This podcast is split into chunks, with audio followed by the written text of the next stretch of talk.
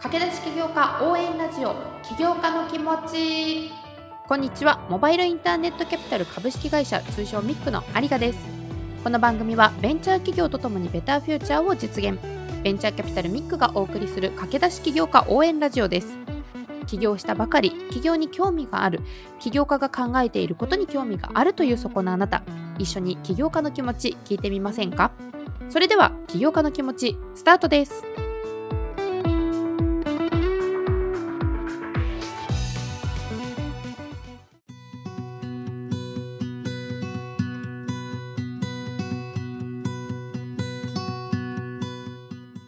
それではですね本年2023年最後のエピソードでございますがゲストはおなじみミックのですねチーフインベストメントオフィサーマネージングパートナーの本木新を迎えております。ということで本木さんよろしくお願いいたします。よろしくお願いいたします。お願いします。2023年いよいよラストでございますが実は嬉しい発表がありまして今年ですねこの配信をもって祝150エピソード達成です。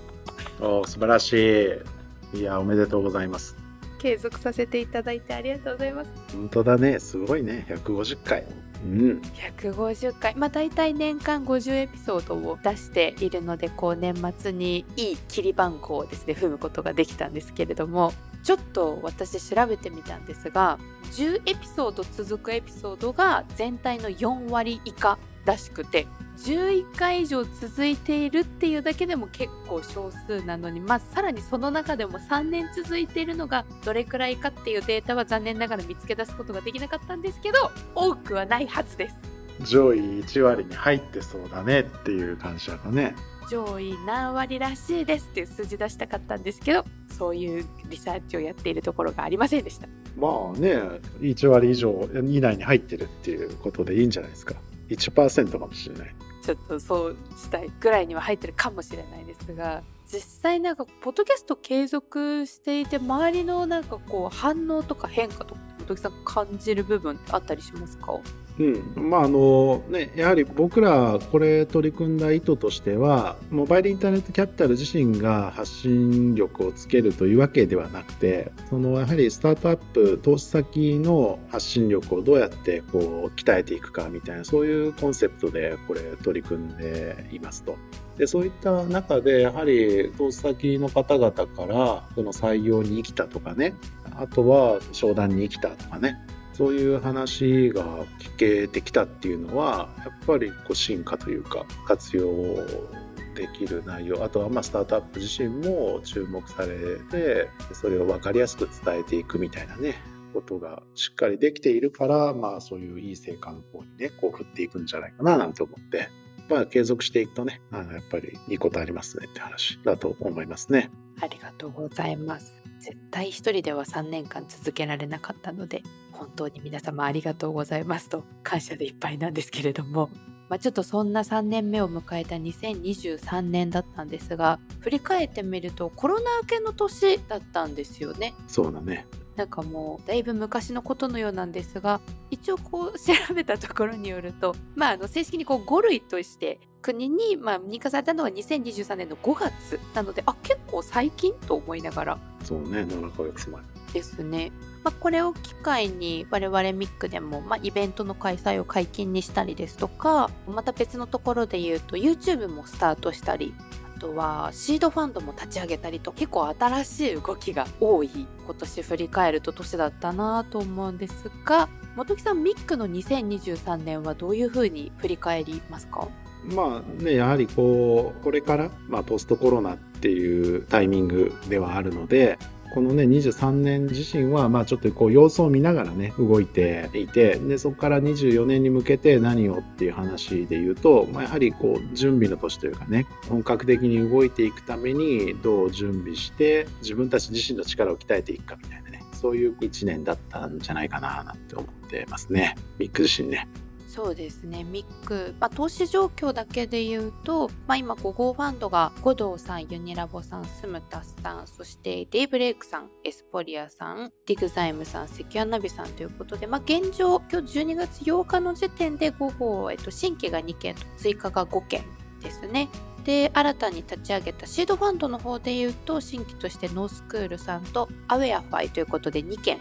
ですね。はいそうですね。実はこの中でも五道さんとか最近で言うとデイブレイクさんとか結構ポッドキャスト半分以上出ていただいてるから割とありがたいことに新しい方々にですね出てもいただけて最近なんてあのデイブレイクさんの深夜だったんですけど TBS の番組に代表の木下さん出て30分たっぷり喋ってらっしゃってすごいあの番組パーソナリティの方に特殊機能の備えたアートロックフリーザーっていう、まあ、冷凍機作ってらっしゃるんですけどもすごいセクシーですねって言われてて、冷凍機をセクシーっていうのかなるほどとかって思いながら。それでも木下さんが、セクシーはセクシーでも、ここがセクシーなんですよってやっぱりちゃんとポイントを伝えてらっしゃってて、あ、そこがセクシーなんですねみたいな会話があって、あ、なるほど、そういう引き出し方があるかってちょっと勉強になると思いながら。そうか。私だったらもっとこう言いますっていう感じかなと思ったけど違うんだね。あ、そういう切り口があったかって思いながら。ああ、いやいや、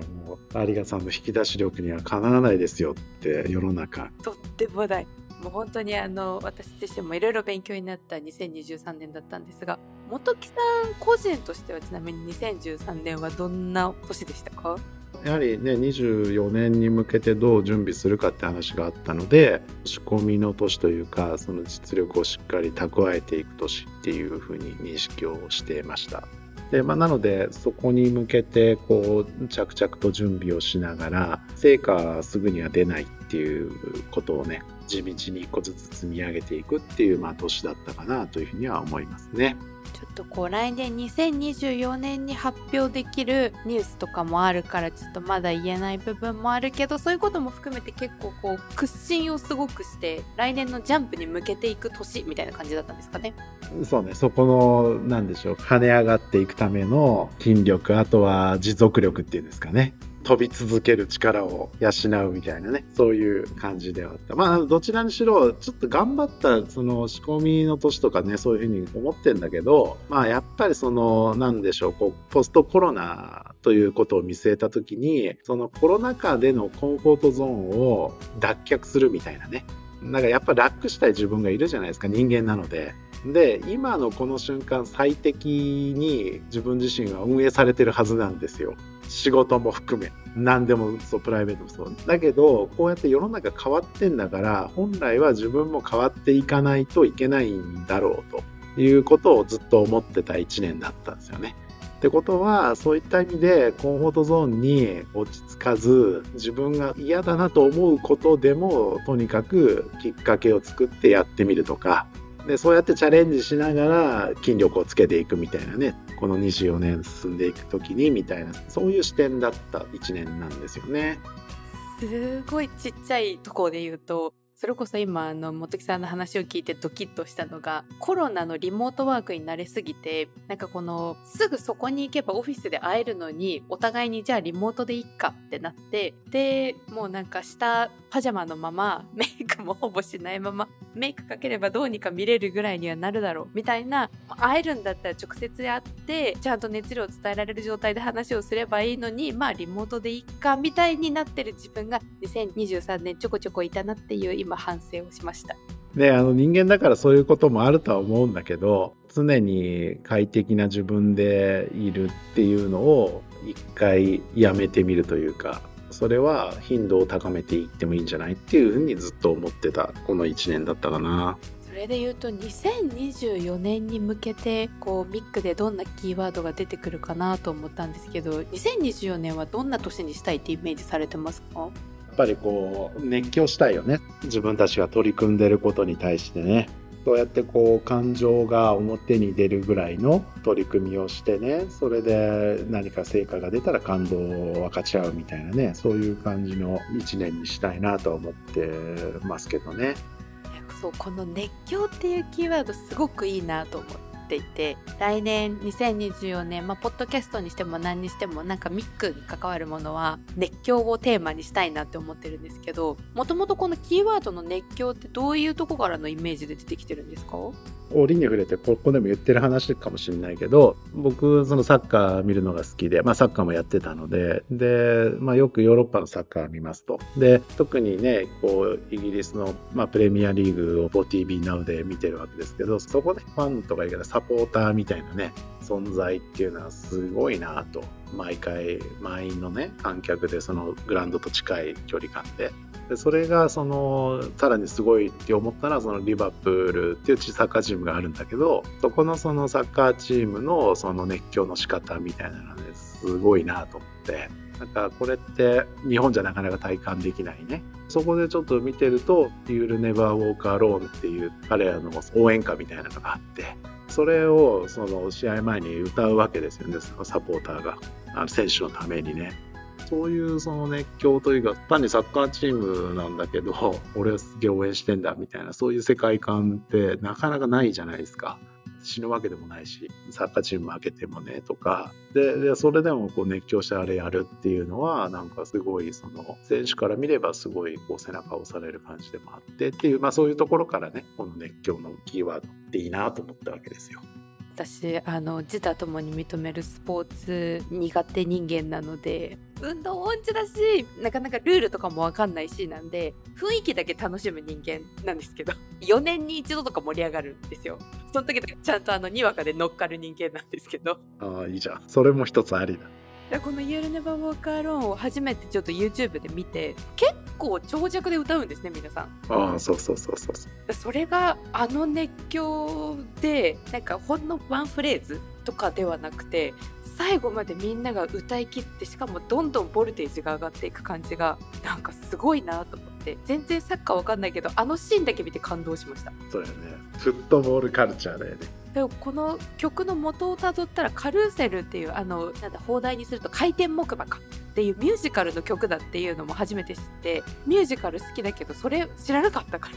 そうなんだと思って。今リバプールとあと FC 東京のサポーターソングでもあるみたいですね。ああそうなんだ。俺逆に俺ねそっちは J リーグあんま見ないっていうそういうところはあるねそうらしいんですけどこのなんか「イエルネバーボーカローナ」あの雰囲気でこうスタートアップ側を熱狂するなんていうのこうカルチャーを作っていくっていうことですよね。あそうそうそうそうでさらにそこで俺はもじってスタートアップを応援するってどういうことかっていうのを考えて「You'll Never Be Running Alone」ってまあ要は一人で走ってない背中を押してんだっていうのが、まあ、ベンチャーキャピタリストのあるべき姿だみたいなね。その熱狂の中で後押ししていくっていうね。それこそ来年25周年じゃないですかミックで今回イベントに向けてパーカー初めて作りましたけど25周年作る時はそのキーワード入れましょう。熱狂とか「You'll never be running alone」みたいな。入れたいですね。いいですねいいですね。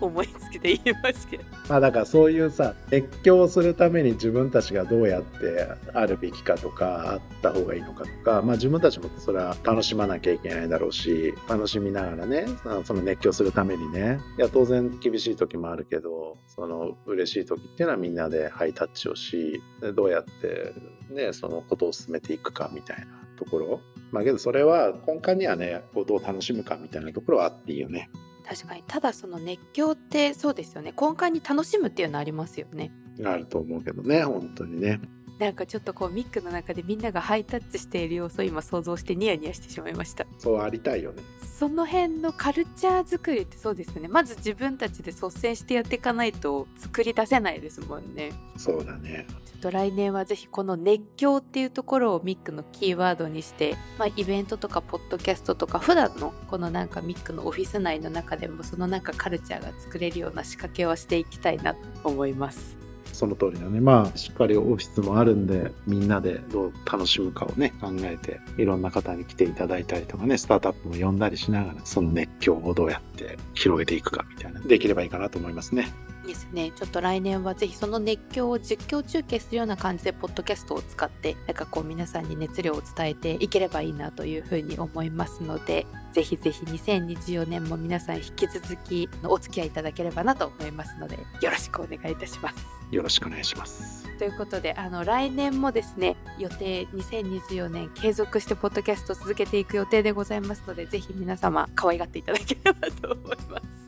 はいありがとうございますということでちょっと2023年最後の放送を本木さん終えていきますので最後にちょっと今年聞いてくださった方々に向けて一言いただいてもよろしいでしょうか？こういう23年、まあ、22年から続く流れではあるんですけど、ね、こう、死境という意味では不透明なところ続いてますけれども、やはりこのタイミングでこそやるべきことっていうのはあると思うので、まあ、そういうことをそのスタートアップとともにね、僕らは引き続き社会をね、こう変えていくために一緒にね、取り組んでいければいいかなというふうには思っておりますので、皆さんぜひ一緒にこの熱狂をね、伝えていければいいかなと思います。よろしくお願いします。ありがとうございます。ということで2023年最後のゲストはですねミックチーフインベストメントオフィサーマネージングパートナーの本木新を迎えてお送りいたしました本木さんありがとうございましたありがとうございました皆様良いお年をお迎えくださいそうですね良いお年を